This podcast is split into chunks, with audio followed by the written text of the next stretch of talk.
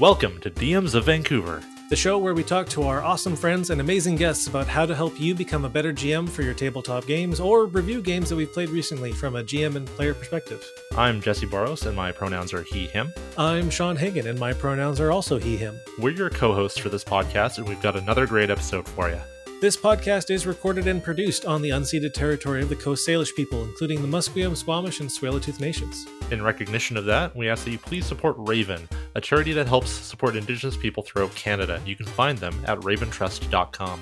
Today, we're talking about running games for kids in school, with the twist of doing it during the pandemic we've all been dealing with for the last two ish years. Yeah. Today we are rejoined by Jane Perella, pronouns she, her. Um, we had her on before to talk about this topic before the pandemic, and uh, it's a good one, folks. Yeah. Uh, we hope you enjoy the show. Yeah. Roll for initiative. Today's episode is brought to you by Adventure Dice. Adventure Dice is an online dice shop based here in Vancouver, selling a variety of dice and other gaming accessories. Personally, I'm a big fan of their rolling trays and the grounded Pixie dice set. Adventure Dice ships for free anywhere in Canada, and if you use the code DMV at checkout, you can get a 10% discount on your purchase. That's DMV for a nice discount on your new tabletop gear. Find the shop at adventuredice.ca and roll for adventure. Hey, Jane, welcome back to the show. Hi there, Jesse and Sean. Nice to talk to you guys again. Yeah, great to have you on again. Yeah. So, D&D Club for students. Uh, coming back to talk about this after, you know, the last two years. Yeah, yeah. It's been um I'll give you kind of an overview of what those 2 years looked like uh cuz for, you know, for everybody they were weird.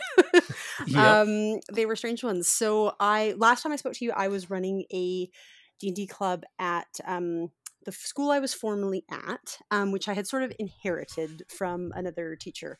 And um, the inheriting was, as I mentioned last time, a bit abrupt. Like I'd been playing D and D for like five weeks, and then suddenly realized the student, the teacher in question, was leaving, and that I was going to be the new DM. And I was like, uh. so anyway, sort of, you know, I spent, I guess, two and a half to three years running the club at that school, um, and it it became kind of a you know, six to eight player character kind of club with like about the same amount again of like spectators, kind of hangers on, people who played monsters when they had occasion to, generally younger students, that kind of thing.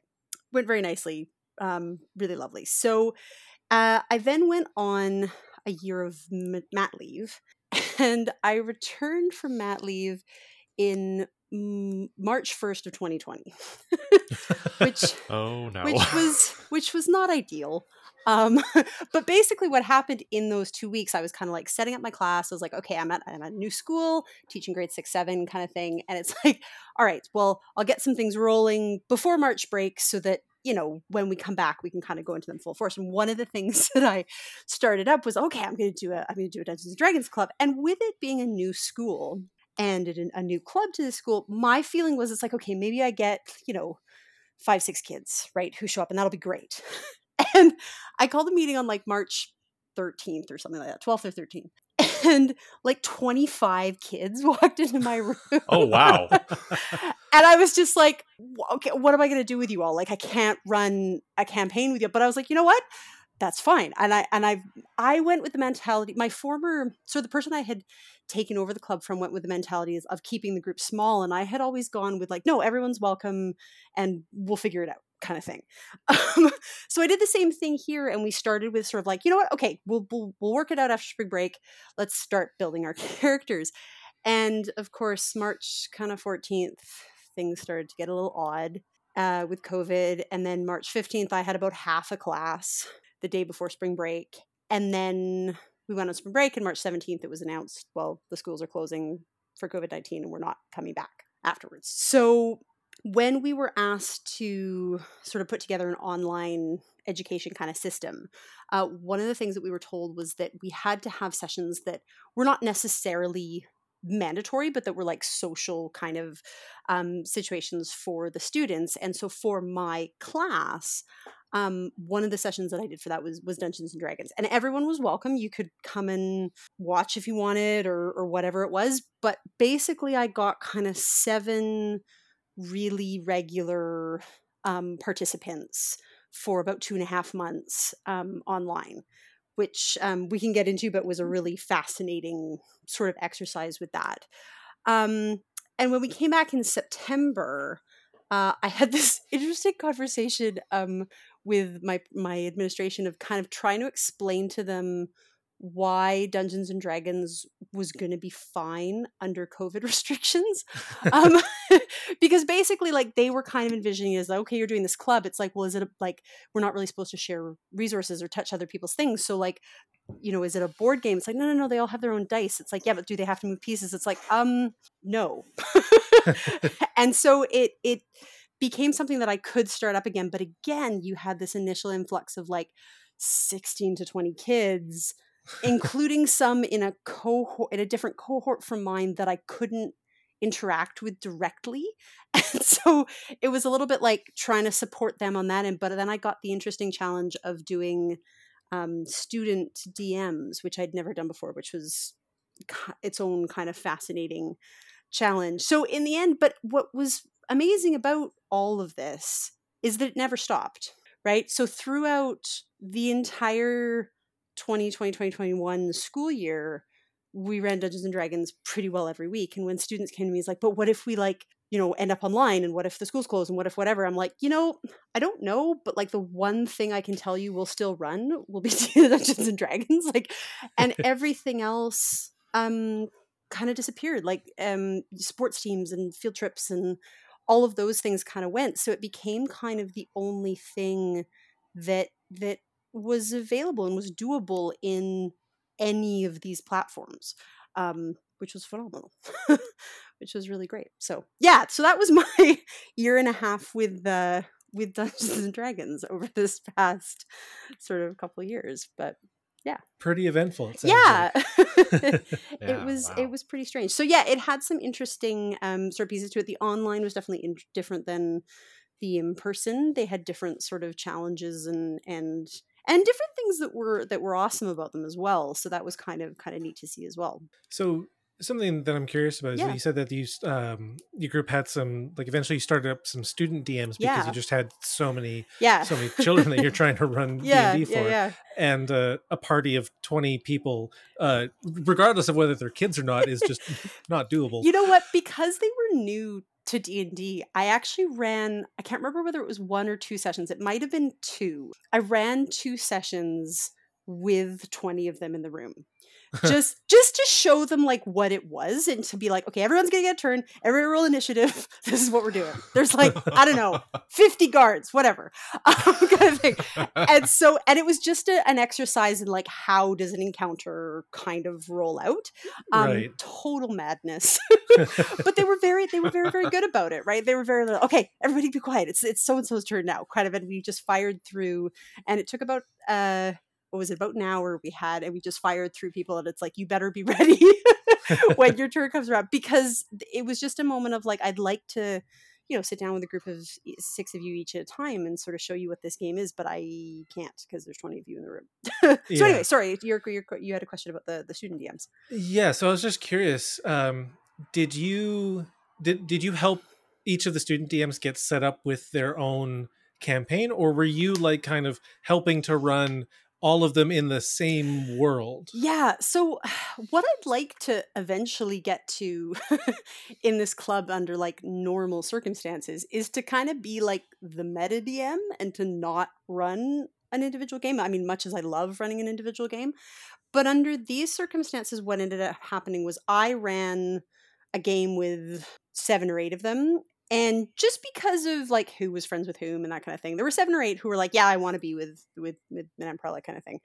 Um, and then there was a group of them who the DM in question uh, came from a family who had materials and dice and was was quite well versed in it, and and you know their dad played and that kind of thing, and so they were quite well prepared to run a game on their own as long as I could kind of get their players into like characters basically and so that was kind of my support for them and then they went off and i saw them they were not in my in my cohort and so i saw them sort of like across the hall a few times with like these elaborate maps and things so they, they were fine.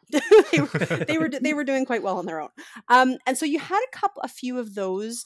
Um, you had DM situations um, where one student, I had one student who did an amazing job of learning throughout the year and just whose skills at like storytelling and like art and map drawing and stuff were, were really well suited to it. And so I sort of generally stepped in to um, resolve the yelling Ten- tended to be my role because one of the real challenges I found with student DMs was the idea that like unless you are like very mature friends with the people you're friends with um it tends to you you part you know part of your role is is you're resolving conflicts right? And and that that for a 11 year old surrounded by other 11 year olds is really hard um and so that tended to be the part where I had to to to give a little guidance and, and occasionally just remind them that like their friend was doing them a favor, right? and like it's you know you can't like I can't run with 16 of you all playing player characters. So if you want to play, you know, cut your friend some slack, basically. Um, Right. so and and there were DMs that like got partway through the year. You were like, uh, actually, no, I'm going to go join another group because this wasn't this is not what I want to do. Uh, But there Hmm. weren't very many of those. I have to be honest. Like there was maybe one or two who ended up like that, but there were there's some really solid groups that ran the whole year and just solved problems as they went, and yeah, and who were really good at it. You know, I, I gotta say the having to remind the players that their DM is doing them a favor Yeah. is kind of a thing that's constant, even you know, with Yeah, adults. Yeah, absolutely. Yeah, absolutely. And I mean, it it it occasionally came off. You know, it it happens to me as a DM, especially surrounded by other students, where it's like, look, guys, I I don't have to be here, right? Like, right, and and not you know, and I love it and I really enjoy it, but like when it devolved into this is an opportunity for us to air our grievances d&d related or otherwise at each other it's like no no no no this is not what we're here doing and it was a and it was a tough year right it was a it was a year with a lot of um a lot of frustration and a lot of things that couldn't happen and there had to be sort of some rules as to it's like well that's not what we're here for right like we're here because this is the one thing we get to do and hopefully it remains that and if it's not that well then you need to take a breather kind of thing Right. yeah yeah So you played online for for a little bit there. Yeah, yeah. So we did we I had about 7 students who and we were on like Microsoft Teams, which is what we used for our academic uh, work as well. Um and we there were 7 of 7 7 sometimes 8 of them who who showed up, uh really really regular players.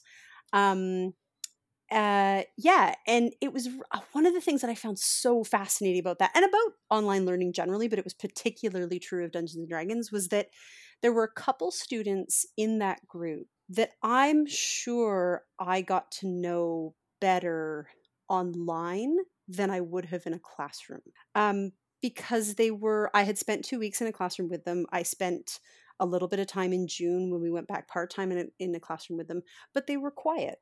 They were they were individuals who within a classroom setting were quite quiet who didn't sort of volunteer themselves who didn't step forward but who online when it was a small group when it was a group of all people doing this activity that's that's funny and silly a lot of the time they were hilarious right? And and it was a real privilege to kind of see them in an environment where they felt that comfortable and that able to to joke around like one of them that like totally like had not said a word in my class for the two weeks when we had been in person um was very much the like shoot first ask questions later player when we went on a campaign and it, and and like had hilarious reasons for being so.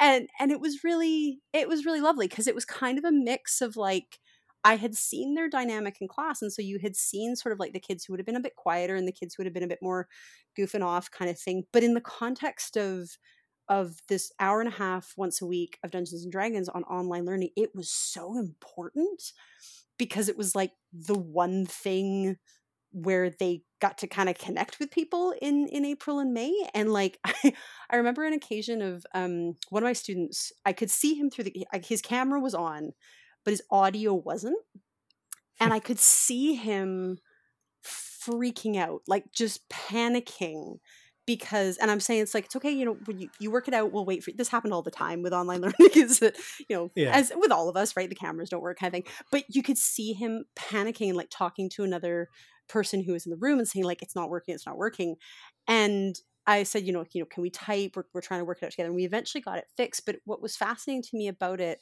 was how was how important it obviously was to him and and how important it was that like no no full experience the audio's got to be working. I, I like i need this time right? I need this time to to play this game and connect with um the people that i'm that i'm doing it with which was yeah which was very interesting. Yeah, it just it's funny that you mentioned that like these kids in a much smaller group uh like coming out of their shells because it's like my dad was uh, a teacher um for ever i don't know how long he's a teacher for that's how but, long teachers are teachers for um but like the one thing that i do know about teachers kind of almost anywhere in the world is Mhm. that like there's never enough of them like there's too No. many kids in a class Yeah. and just Yeah. wondering just like not even just with uh you know stuff like playing d with them but just yeah how many instances would it be like so much better for everybody involved if like classes were 10 kids And you know the the interesting thing is like because there, there's a critical mass of, of kids where you where like you want a few more um to be able to do certain activities with them but like the, there was an interesting part of like online education and online D&D which was the the fact that like this was a class I basically didn't know at all. Um I'd met them for 2 weeks in person. And Right. yet by the end of the year there were certain of not all of them by any means because you know there's some of them that like you arrange an online time with them they just don't show up but certainly the group that played d&d where i was really sad to see them go right? Where it was like you know you're a you're a group of people that i've spent hours with during lockdown right? And yeah. and and it's yeah it it, it really um it, it changed the connection for sure i mean there's parts of it that certainly weren't as good but there's parts of it that i think for some students were it was a it was it was more personal in some ways which was which was very interesting Yeah. Yeah. That's uh, the thing about D and D that's so great. I think especially when you're playing it when you're younger or you're still trying to figure yourself out, Yeah. is that it gives you the opportunity to play characters who aren't like you Yes. and kind of pretend for a while, and that can help you eventually. Totally. And and you know i i had two i had two players in my my in my in-person group when i was sort of running with my seven or eight or so that i had in class. There were they were a very they were very a, a very mixed group. They were they were um a very interesting group to run with but there were two of them that i thought were really really fascinating. There was one of them who um he was a paladin and when he said he was a paladin i was like of course you are I was like, of course, that makes sense. You would be a paladin. But then there was one of them that, like, who halfway through the game decided that he wanted to be a different race and class. And I don't specifically have objections to that, but I didn't like have time to do it with him right that second. And so because of that, he proceeded at every available opportunity to try and like kill his character in the circumstances of the game so that I would kind of have to reboot him. and so that this was kind of his plan. Um that it's like, what if I throw myself in front of it? Kind of thing. Like and he'd kind of go through all these scenarios. I was like, oh, okay, fine. Like we'll we'll we'll we'll work that in and we'll we'll rebuild your character kind of thing. But there is a little bit to that that they get they sometimes get partway into the game and realize that's like, oh no, actually, like I want to be a magic user, or, or the opposite. I want to be like the fighter kind of thing, or um, and all the paladins. It was Oath of Vengeance as well. Like all the paladins got to the the level where they were swearing their oaths, and I'm like, okay, these this is basically the breakdown. And I got down to the Oath of Vengeance. I'm like, and this one is Anakin Skywalker. And the kid in question, he was like, yes, yes, I want that. I was like, okay that's that's fine we'll go with that so yeah i think that's exactly it right that when when you're kind of the shyer quieter kid but you're you're playing a, a character who you know has a long bow right? And you're like able to to to be part of this action and and like like the the, the kid i was referring to who was the shoot first ask questions later one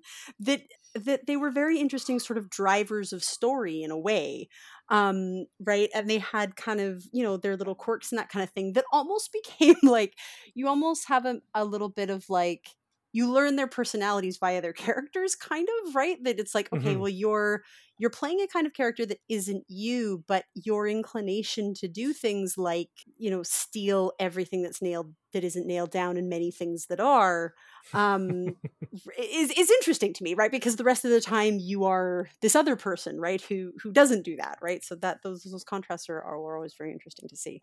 Hmm So something I'm I'm curious about because you said that you used Microsoft Teams. Were there Yeah. any other uh, tools Yeah. or sites or anything that you used to help so run your I. I had a brief look at Roll20 because it wasn't a, a system that I was particularly familiar with, having not done sort of online games before. Um, but the thing that I found about it is that the because of the way that my school games have always been run, which is quickly in small sh- in small short kind of bursts of time. And i mean you know in a lunch hour you have half an hour right? And that's kind of the way it is. So because of that i i had gotten away pretty quickly from extensive use of maps or um, grids or that kind of thing. And it had become pretty quickly like the kid's like how far away is is he from me? And i'm like uh 12 feet right like just and, and just uh, really prioritizing um, flow of the game right? Because there wasn't time for anything else.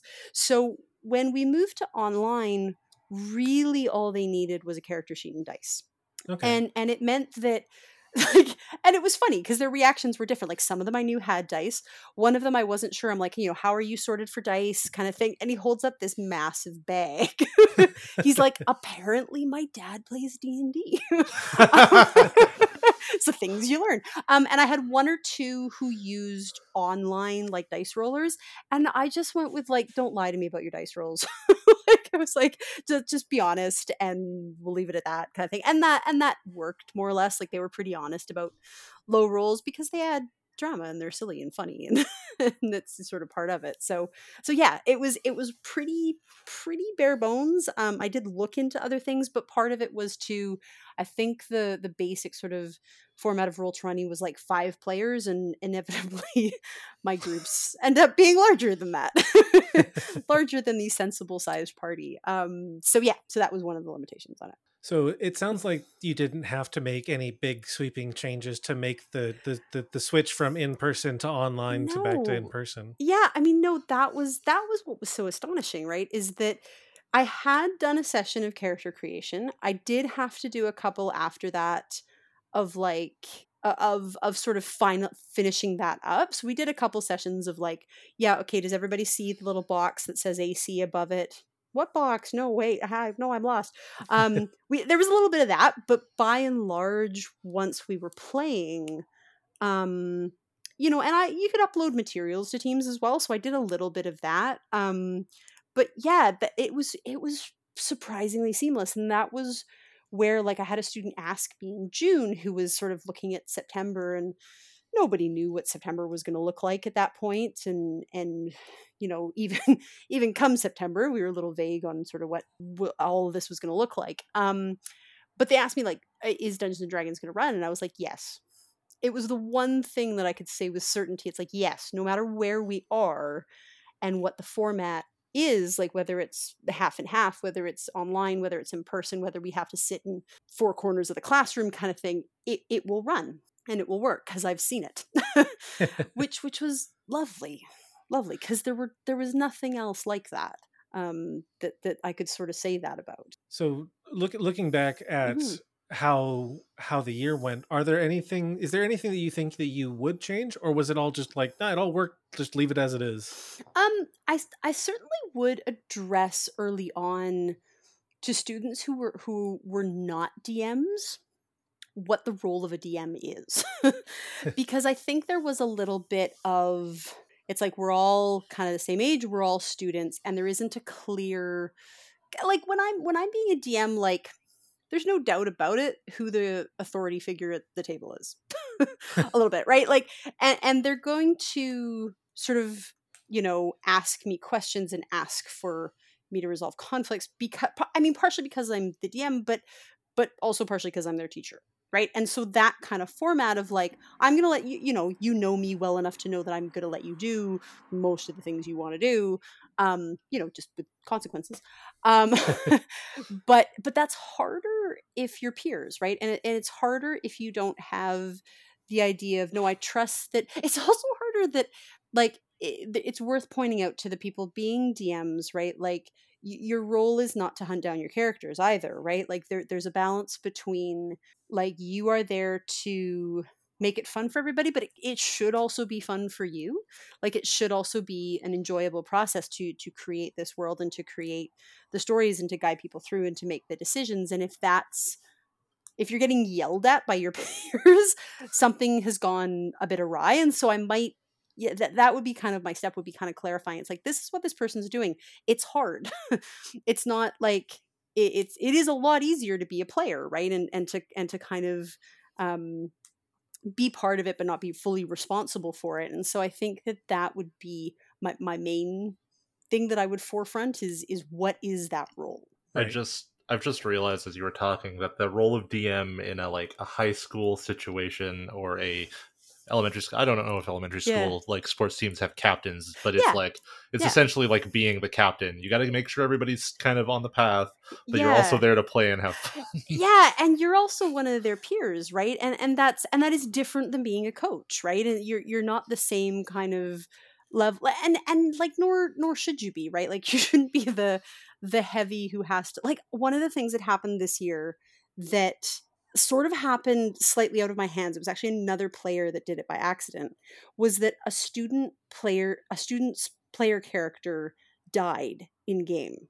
and it had never happened to me before and it and at the age that he was devastated and i was just like oh like what do i what do i do with that? And so i like i went home and i was like okay okay what do i do when a character dies? Because it had never it had never happened before and it was like kind of my responsibility to okay come in and like how am i going to like reintegrate you and fix and fix this and and and whatnot? And and there were moments like that where it it became like okay this uh, this feels like an awesome weight and responsibility um in a way that it that it hadn't up until that point. And it was kind of one of those scenarios where it's like oh that was like an accident and like how like do i it's like do, are you young enough that i backtrack and say well do over we'll say that wasn't happened? It's like oh no but you're not. You're you're you guys are pushing like 12 13 at this point and like you want it to be kind of fair and real and yet one of you is completely devastated which was which was an interesting and new um situation um to to to be in as as a dm of, of people who are younger and and who to, and who that affected. Um an enormous amount which which was yeah which was something i wasn't fully prepared for Yeah, I can I can see that experience of like in a game where like you're having fun, you're having Mm. fun, you're in combat, Yeah. and then through a combination of like Yep. really good rolls on the DM's part Yep. or bad rolls on your Yep. part, like Mm. things just get way out of hand, Yep. and now your character's dead.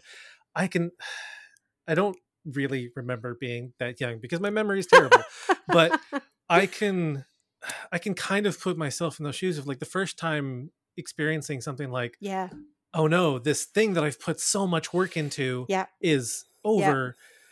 Like I can see how that like as a teacher, you're there to just like to try and guide them through that or like, try to figure out like, oh, Yeah. reverse this.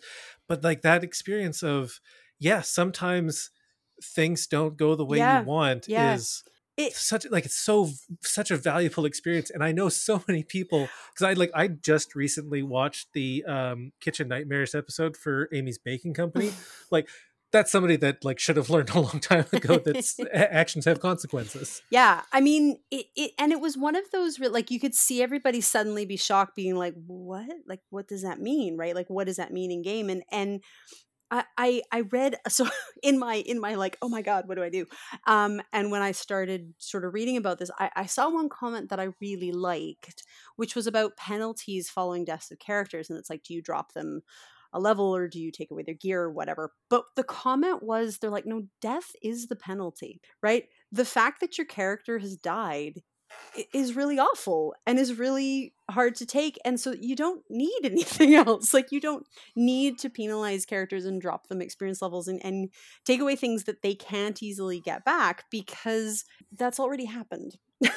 Yeah. And so it was like the next day it's like okay come back and it's like okay we're gonna we're gonna reintegrate the character using the story. This is how we're gonna do it. It's like but your xp is gonna kind of stay the same and and and to sort of like soften that a little bit which is which was okay um and that and that did that did work and did help and and and managed to integrate it in a way that like was was acceptable to the person that it had happened to but didn't make the other characters feel like it was meaningless either right. right? Which which was the tricky kind of kind of piece of it I can see that being a really tricky tightrope to walk with yeah it was young teenagers. it was a, it was a, it was a rough day i came home I was like i killed a student's character i mean i didn't it was another student who did it but still but still right you're the the the responsible person at the table um and it, and it was literally one of those it's like if i could have seen a way to kind of it's like okay how can i get around that? but it was like no you i mean that that's what happened right that then that's what you rolled and we all agreed that that was the case it was like oh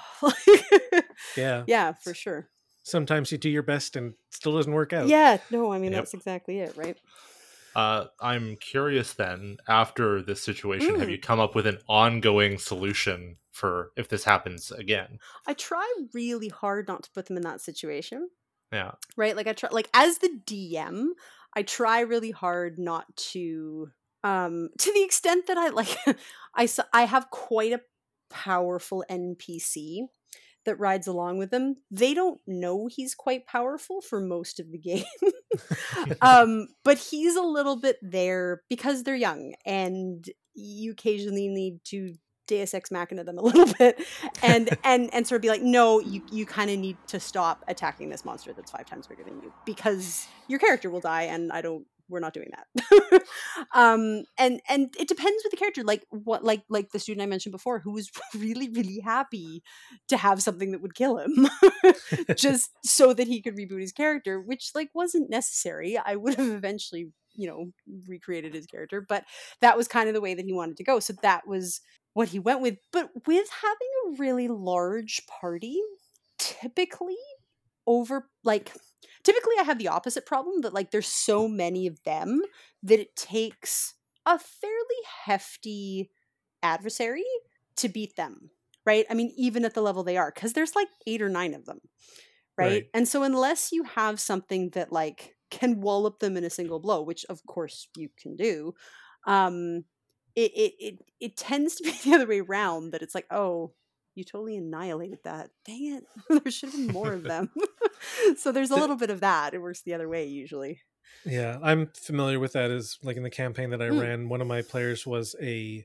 like I think it was Bear Totem Barbarian. Like he took a quarter damage from almost everything. Yes. So, on you know, in this party of five people, one of them is almost unkillable, and the rest of them feel like very squishy. yes So, like trying to balance combat was kind of a nightmare. Well, and I and I tried to make sure because it was an all new group as well that I did, you know, advance, you know, did give them XP where appropriate, did advance them through levels where appropriate because that had been something that was a that was not as um clear or easy for me in sort of the early stages of being a DM was like remembering to do that Mhm. amongst everything else and so this was kind of you know i kind of made sure it's like okay we're gonna stop we're gonna advance everybody through their their stuff check out the player's guide kind of thing because part of it is is also like teaching them to play dungeons and dragons so that they can take it and go play kind of things so because they're only there for in my class for for a year or two at most kind of thing so it it allows them to kind of to kind of have a body of skill and like sometimes i will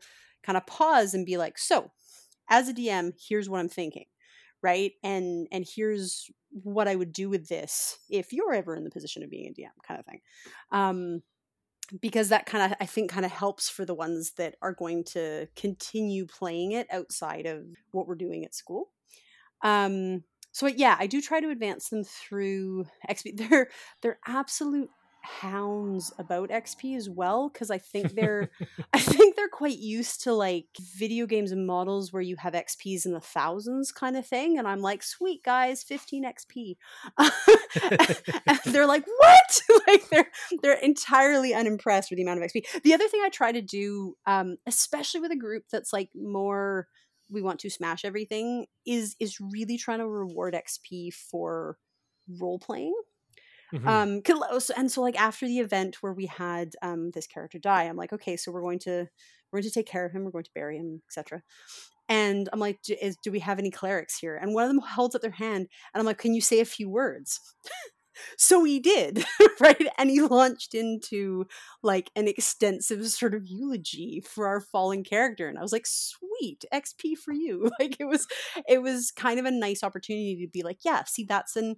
addition to the game that doesn't involve um, an attack roll right? And and an adding to the game that doesn't involve um yeah smashing I do love that you're not only running the game for them and like teaching them the basics of playing, but you're kind of teaching them potentially how to GM in the future and yeah uh, and like that Yeah. they can role play. Yeah. Oh, absolutely. And I- and I mean, and I and I reward good narration as well. Like I had one student who, um, we were on a, a cliff, uh, and there were sort of sheets of ice due to some various misguided casting of spells. Anyway, um, there were kind of sheets of ice on this hill, and one of them's like. One of them, the way they narrated narrated it was that somehow they were going to take two sheets of ice to this monster, and as they put it, uh, PB and J the monster between the two pieces of ice, Oh, amazing. right? And it, and it's I mean it's moments where it's like amazing. you may have more XP for that. I mean, and and th- that kind of thing, like either either giving them like advantage on that roll or um extra XP for it, or, or those kinds of things, kind of encourage that idea of like if you're being you know clever uh, either in you're you're adding to the game for other players if you can narrate it well and you can can role play it well right um so that's kind of what i what i aim to do with them as well It sounds like you're also at the same time teaching them that if one of you does does well, you all do well. that's the attempt. They don't they don't they don't always fall inevitably um they get in their heads at some point that they're going to attack the pc uh, sorry not Of the course. pc the, the npc um that that they're like well what if we attack him? I'm like that's a bad plan. I'm like you can certainly try because i'm not going to say no but you don't want to do that. Um and so there's there's there's things like that where it's like no if you and you always have one character who's like no if we do this together we'll be stronger and the other one's like no set fire to everything right? And i mean i, I don't think that's you know isolated to, to 12 year olds by any means but certainly oh no. certainly you do get that that it's the idea of like no if you did this to get and that's the other thing you can reward right? Like if you if you're like what if i ran at him and he held his shield and i jumped off his shield and swung through the air and hit it? I'm like okay so super high dex roll first of all but if you succeed in that i you know credit where it's due kind of thing i will i will reward it for being interesting and and cooperative. I also had this group also interestingly um they loved using persuasion in, instead of like because i've had groups that like you put them into an encounter the first thing they do is hit something. Um but this group interestingly the first thing they attempted to do were like really complex like mind control persuasion rolls ah, yes. right? Like i want to convince him that he is actually uh, a frog and doesn't want to attack us. And it was just like i i mean yeah if you roll like 30 persuasion go ahead right? Like and so it they they, they kind of fell to that as like as like a, a first attempt was always persuading the other character that no no no no no actually you don't want to attack us. And, and of course like if they succeeded there had to be consequences too which is that the person they've persuaded you know follows them around and doesn't leave them alone because they're so besotted with them like that's the you know there has to be something for your ridiculous request. Um but yeah that was interesting because because normally you know the, the first thing they want to pull out is a weapon right? And these this particular group didn't. This particular group was like what um Yeah. i persuade them that they are actually not a guard. And, and it was to the extent that like one of them asked like they were they, like something was on fire right? And they're like what if i persuade them that it's not on fire? I was like I was like, okay, um, here's what you would have to do. And they're like, sweet, roll. I'm like, you are going to fail. And they did. And so then, you know, the consequences of that just kind of play out. But it does mean that, like, in a given campaign, I do have a plan. it doesn't generally get executed um, because it, when they're like, well, what if I what if I attack all the guards who are trying to arrest me? I'm like, well, there will be a consequence to that that is obvious within the world that you know and understand um and they're like sweet let's do that anyway. It's like okay it's like you know let's let's follow that to see where it leads. And so and so sometimes you have to balance that with like there's there's other player characters who are getting you know exasperated with that kind of behavior and it's like okay your npc is going to yank you back onto like a little bit of a a little bit of a campaign directory just a little bit to to make sure that everybody is is, is sort of enjoying it right All right, I have I have two things. Yeah. One, this sounds like basically most adult tables I know, anyway. um, but B, it's it's. I was listening to our original episode with you earlier today in preparation for this, Mm-hmm. yeah uh, and it's really interesting to hear because, like as you mentioned, it's uncommon. You were saying that in your last, like last time, Mm. fighting was always the first solution. always yeah yeah and, and i mean i think you're i think there's a lot of there's a lot of reason for that like i'm trying to think of of like a video game that immediately rewards you for talking someone down. Oh, like Dragon Age. And well and like and like okay that, witcher right? 3 occasionally right? But and like they do exist but like there's definitely less of them right? The, and as opposed to the ones where it's like the first thing you do is pull out a weapon right? And What- so i had i did have a game at, at my last school where there was like five players that like were of the i attack first and ask questions. Later mentality and one player who was like desperately trying not to do that and it and if that player played first there was a pretty like just an initiative there was a pretty good chance that like they could diffuse the situation. But if they played third or fourth or something they're like okay so i try to talk to them but whatever. I'm like your your colleague just hit them with a great sword. That's not gonna fly. Like it, and so there was a little bit of of that was balancing those things where it's like you have a player character who's actually like trying to do a, a fair chunk of role playing and is really getting into it versus the ones that are just you know eh, or are playing the game within its rules right but are just approaching it slightly differently Right. So something I'm I'm curious about now that you've had some some students be DMs yeah. is there is there anything that you've seen them do or that they've told you about afterwards Mhm. that you're like oh that's a really neat trick I need to remember that I had, I mean, I had, I had. It's it's interesting to watch, right? Because I had one group um that like I went over. I'm like, how are things going? And they're like, well, we are in uh.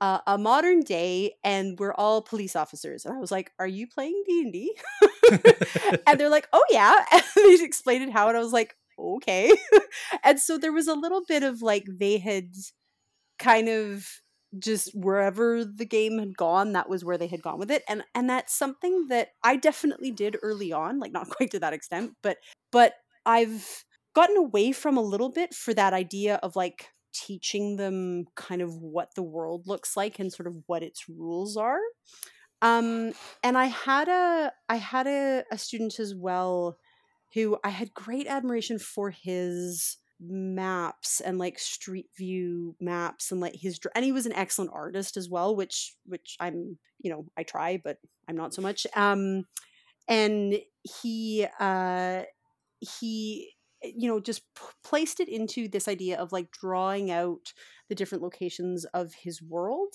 um and i'd like to do like so i run a world that is you know sort of forgotten realmsy ish um but i didn't sort of realize initially that i could run a campaign that someone else had written. Um, and so i ended up sort of creating a world creating a map for it creating sort of systems in it. And what has developed in it is just through the needs of different players is um different sort of characters and places within it and okay we have a character who's wounded we need to take him to a potion or, or whatever and so it's like oh look at that there's an apothecary shop right like kind of thing. like the, the needs that have, have sprung up through the game and so i think putting that into a more kind of planned out um set of, of of maps and drawings is is something that i would yeah would lean to doing to to do um i'm trying to think of something else that i that i saw them do i'm sure there is something i'll think of it halfway through your next question um I had next question and then my mind just blanked and I forgot what it was no that's right um Jesse ask something um, no, I'm drawing a blank too. oh no, this is terrible, Sean. What's happened to us? I'll, I'll, I'll speak to one other thing because one of the one of the things in in this year that happened is that because we were running with student DMs and because you know if a kid had a sniffle, they had to stay home type of thing. Right. Um, you did have situations where, of course, DMs weren't there, right? And you had a group of, um, you know, three or four students who were like, "Well, we kind of want to play D and D. What do we do?" And so, what I stumbled across in in looking at this was um, the Dungeons and Dragons Adventure Begins board game, which I don't know whether you've ever come across it. There are two copies of it in my classroom now, though, because it's it's a system of you decide on like a big bad to defeat at the end. You decide on four quadrants of a path to go down, um, three main adversaries along the way, and then you take turns reading the DM's cards, which like was an extremely good stand-in for okay, your DM's away.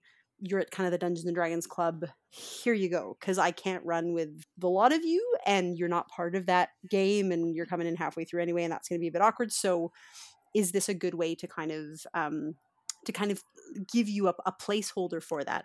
Um, it's not a bad way to teach someone to DM either, because the idea of like flow of a campaign is very much how it's how it's kind of laid out. And I've had other Dungeons and Dragons board games, ba- base board games before, um, and this one for the age that I teach is awesome.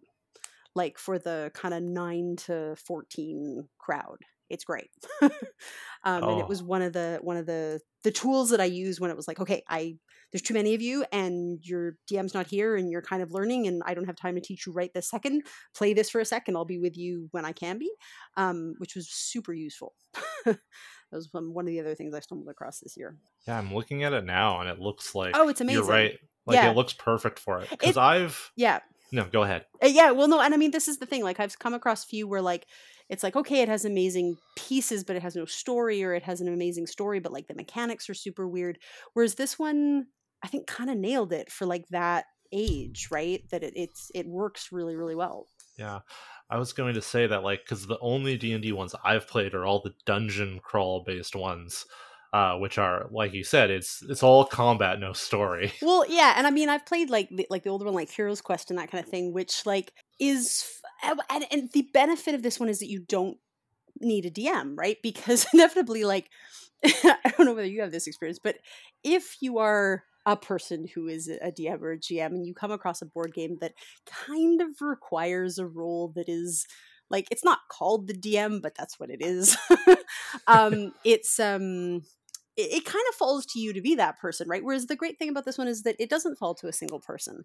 Um, Betrayal at Baldur's Gate is a bit like that as well. It, it's a great one, but it's you know for a class it's a bit more complicated. Um, but yeah, it was super useful to have something that was just like this is in the spirit of what we're doing, um, and it can just kind of tide you over basically until until we get to to actually you know having a DM here and being able to play fully. So now that you've run D and D for multiple classes, yeah. like what are I guess what like first off, what are the biggest things that you've learned now that like you were not expecting at all when you started? Like the biggest Yeah. surprises. I wasn't I wasn't aware even I think at my old school how important it was until this year. It um and and I'm talking both for me and for the students that it was this one thing that kind of couldn't be beaten. Um and it was this one thing that was like you can be in this world that is currently frustrating you whoever you want and you can play within the constraints of the game but you have you have some control and you have some some power over that and i think for the age that's that's kind of intoxicating right it's kind of a a, a beautiful thing um and it just it didn't matter what the format was it didn't matter if it was online it it was more or less the same. Um and that was that was kind of um really lovely uh that it didn't that it didn't disappear to that and it didn't sort of change um how fun it was right with the tools that we had like having sort of um a, a video conference and audio um that it that it felt the same that it felt the same. And and i think what i would love to continue doing is is continue the idea of having you know students run their games um, and having me kind of mentor them um, a little bit more especially in especially given the fact that like they're there only so long and and then hopefully that hopefully it's something they continue to do afterwards and that they have the tools to do um, as they move on. Um, but yeah that's kind of my Yeah, I'm just it, it it's interesting because at at my work we're we're looking into like play Mm, and how like how children need play to learn, how adults Yeah. need play to relax and yeah um just thinking about how yeah you know for kids like this was kind of started when i was when i was growing up Yeah. when i was in elementary high Yeah. school like video games becoming a big thing and how like d&d and like role-playing games and uh like video games they occupy kind of that same niche of like allowing kids to explore be different people and all this kind of stuff but d&d and tabletop games have this critical aspect of it's a community thing like Yeah. you are telling a story Yeah. together and that's so core to what we are as humans that it's Well, like it's such a powerful tool yeah and, and i mean in a year when you had it was especially evident in a year when there wasn't any other way right? There there weren't basketball teams there there weren't other clubs there weren't field trips where you could sort of get out of um the the classroom and, and sort of have those kinds of experiences. And i mean even like i i teach music to my students i teach them guitar but like halfway through the year i kind of had to like reel it back almost completely because the restrictions on it were so severe. And and it was having something that was like no we can still like there was one student who i who wore a mask starting in september um absolutely without fail. Had a mask on at all times unless he was actually eating food he had a mask on. And I, I kind of joked with him. I'm like, I don't know if you know how to smile because I've literally never known. He was a lovely, lovely, lovely student. But like, I was partway through a Dungeons and Dragons game and I looked over at him, and some another student had done something ridiculous. And I looked over at him and I was like, What is, oh, you're laughing. and he was just silently, just like rocking in his chair laughing. And it was something I had not seen in any other context because like if he had laughed quietly in his chair i wouldn't have known they had masks on right, Right. and it and it was just kind of this lovely moment of like oh that that like feels normal you know what i mean? Like that you're able to actually actually laugh and actually see that. And i mean the other thing about dungeons and dragons in schools too is the idea that like it bleeds into uh, like uh, an, an unnumbered uh, parts of the curriculum um, to the extent that this year, like we did probability in math, and it was like, okay, everyone go get your Dungeons and Dragons dice. and for those of you who don't have one, I will go into my bottom drawer and get you some kind of thing. And it was the question of like, you know, we talked about the difference between like if you have two d10s versus if you have a d20, well, how does that change it? And they they're starting to look up at the board at like the different probabilities. They're like, oh, that makes so much more sense. right like what the chances are and i'm like yeah remember when you did that roll that you shouldn't have done they're like yes yes i remember that right and and it was kind of an interesting moment of like oh no this is all it's all the same right it's all connected and it's all you know part of the same um part of the same process of learning right yeah and yeah it's just it's re- it's really nice to hear that like in a time where like eh, you know as a, as a kid trying to figure out you know how to be social how to Yep. interact with friends and like you know as a as a kid like you there's all these things you need to learn and like having this this thing Yeah. that like because like, i've heard lots of stories because uh about you know parents and teachers trying to cope Mhm. with like yeah teaching online and like limited interactions in a classroom and having this thing that is um this, this game that is kind of Yeah. like purely a social storytelling thing Yeah. that you can still try to like use it to teach other things and just but also have this yeah we're all going to get together and and talk and hang out uh, Yeah. in a kind of structured way like it's yeah it sounds like you found it to be a really valuable tool It was super valuable, and especially online, what I found was sort of the idea that like having, as you as you called it, like this structured social situation, was super important because what I discovered in talking to my students, like generally when I met with them one on one as part of their sort of academic kind of time, the the rundown would be like, okay, you've done this work, okay, go over it, you know, issues you had with it, that kind of thing. But then I'd go through it, I'd be like, are you getting outside? right how are you feeling and but then one of the questions i asked is like have you contacted any of your friends like online or given them a phone call or those kinds of things and by and large the answer was no right? It was this really weird scenario where it was like oh we text sometimes. I'm like that is not the same. Yeah. like you have a phone sweetheart. Like you need to call your friend. And they were not they were it was not natural to them. It, it was it was not something that they did sort of before they were in a situation where they kind of had to and, and it was like it was like they didn't know how and so having a and it was interesting because dungeons and dragons was one of the two social situations i had but the other one we referred to as tea time and it was like an hour and a half of like just hanging out on teams on on sort of the digital platform that we had and what quickly became evident was that it needed a structure right? It needed something to kind of hold it together and get people talking and so it it i ended up sort of fulfilling the role of like half game show host half like party host kind of thing and like asking would you rather questions and, and that kind of thing and sort of playing like hypothetical questions and and those kinds of things because the social because it wasn't natural right? Like the social interactions of it didn't make sense for how they would normally act and so the nice thing about dungeons and dragons was that was that was already there right that was kind of built into what we were already doing Right. um and then if you did something ridiculous and made all your friends laugh well that's so much the better right like that was already built into to to the the format of what we were doing Yeah, it's it's interesting that you you you mentioned that like in this other social thing you found that you needed structure because I've that's a, couple of times now like I've I've been like we're we're part of a Discord for the Cave Goblin Network and like Mhm. trying to organize just kind of like generic hangouts either Yeah. with the Cave Goblins or just with other friends like it it like uh, the I think the only one that I've managed to like keep going is the one with my my sister that we Yeah. like scheduled as just like Yeah. a family chat but like it, it, makes so much sense that now that you've said it that like you know social like unless you're just like going to a friend's house and sitting with them and just talking like Eh, being online in Yeah. in eh, whether it's voice or voice and video like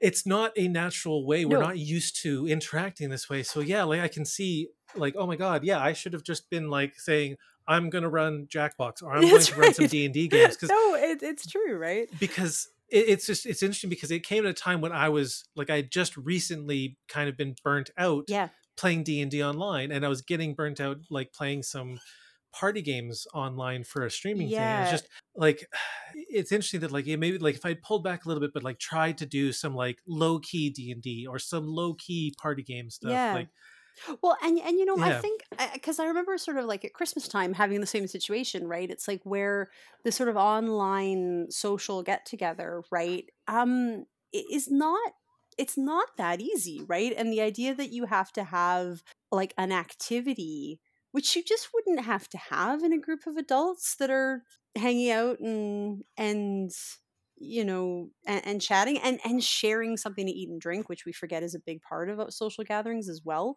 Yeah, um but like I, I think yeah that's exactly it that you were like okay i need a thing that we're gonna do because otherwise we're all just gonna stare at our screens and it's gonna be you know a bit weird. And and i think that you know dungeons and dragons lent itself really easily to this this idea of um we're gonna get together and, and have some laughs right? And and that that is gonna work really well. And one of the occasions and it hadn't happened before was on our last dungeons and dragons session online one of the students was like can we have a recap of the game and i i opened my book of notes and started like cherry picking and reading the highlights of what had happened.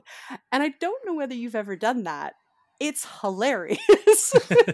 And i certainly hadn't. Um and, and by the we were all in hysterics by the end because it's of course things like so and so wants to uh, get a friend who is a plant but finds out that his pet mushroom is actually releasing killer spores. And it was just like it was all of the ridiculous requests that they'd had that that we'd kind of gone through together but like we were just it, it's it's a little bit of that idea of shared memory right? When you have a year where you haven't had kind of you know sporting events or field trips or or or big like pieces of drama or things like that that that those shared memories are are not as they're not as sharp right they're not as as obvious as as as they might be and so having them in it in this created world where it's like hey remember that time you smacked two people together with two pieces of ice and you called it pb and j right like that like that it, it's it is more memorable, right? Realistically, which was which was um yeah, a wonderful thing to have in in a year where there wasn't a lot of that.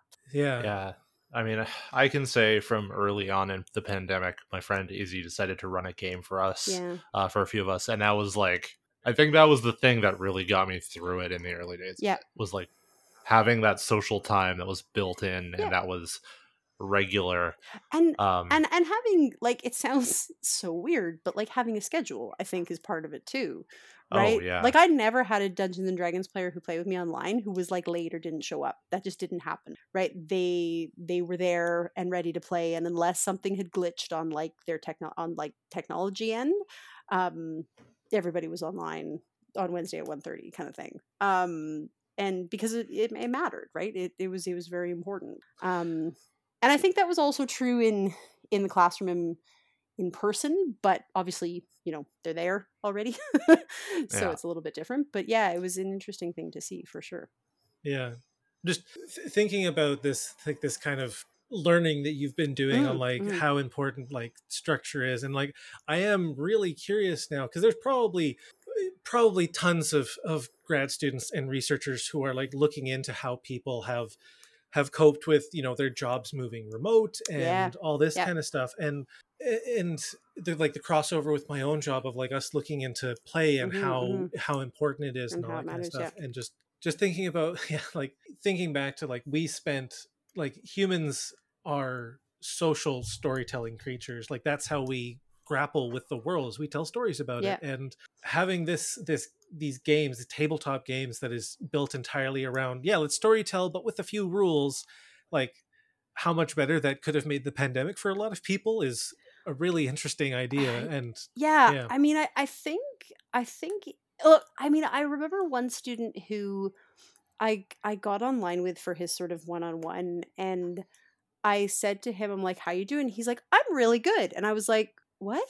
and I, I was sort of like, "Uh, "Okay," uh, and I'm like, "What have What have you been up to?" kind of thing, and he's like, "I've been playing Magic: The Gathering with my brothers," and I'm like, "That's."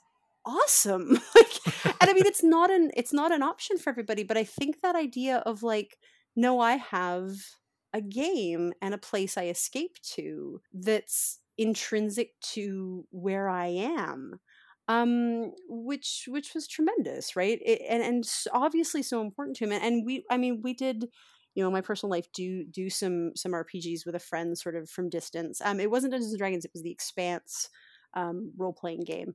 Um and and it was it was nice. It was nice to have a reason to to do that connection. I mean you mentioned the idea of like social structure right?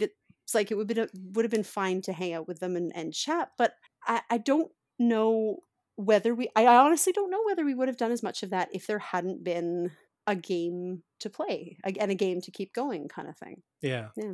it's all sorts of interesting things that i think like think jesse and i need to find more people to talk to about this specifically because i am so very interested in Yeah. this now um but yeah i think we're we're kind of getting to the end of our, our Mm. time here so is there um like we've gotten over quite a bit is there Mhm. anything that you want to like go back and highlight or any other things that we haven't touched on that you want to like quickly talk about Um, before we wrap up No, no, I don't think so. I mean, I think the you know we talked about the ideas of of sort of the student DMs and, and the challenges, but also the the the the great opportunities that come from that of including more people um, and hearing more voices, which I know is something you guys are interested in as well. Um, and just sort of encouraging and mentoring that would would be a kind of an ongoing goal for me. Um, yeah and just it's it's it's i think very comforting right to know how resilient um and and important that that these you know these rpgs can be um needn't necessarily be dungeons and dragons but but certainly certainly that would be a big one hmm Well, Yeah. Jane, uh, thanks so much for coming on the show. Yeah. I, I'm I'm really glad that your students had you to run this club for them, Thank and you that so you had the club during. absolutely Uh, um yeah no absolutely it was it was uh it's it's harder under these content you know i love teaching but there's so much of what i love about it that gets at at the very least compromised under restrictions of these kinds and so having something that wasn't uh in any way uh was was really refreshing and was really mm-hmm. Um, yeah, well, this has been amazing. It's always great to talk to you. Thank you. And Thank you very much for having me on.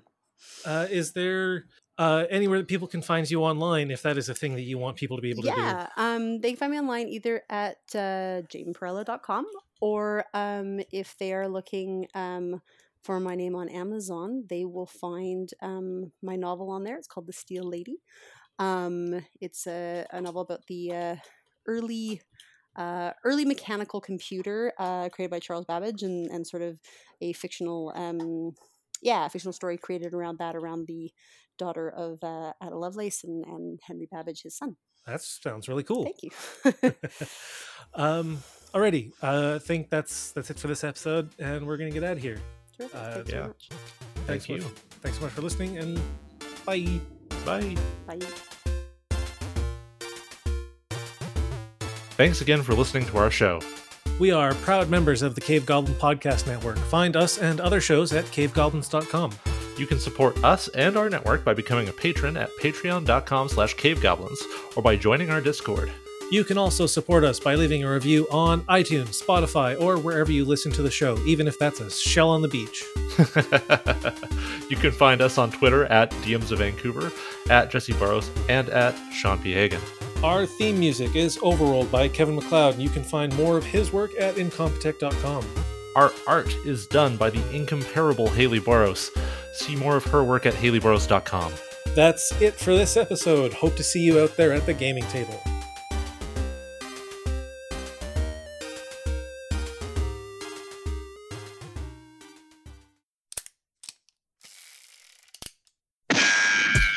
Revolver is the new weekly show on the Cave Goblin Network, exclusive to Patreon backers of just $1 or more. Each series lasts for a maximum of 12 episodes, then switches hosts and premises. Series 2 is Tabletop Tales, hosted by me, Jesse Boros, where I interview people about memorable stories from their tabletop gaming sessions. Hear the adventures at patreon.com slash cavegoblins.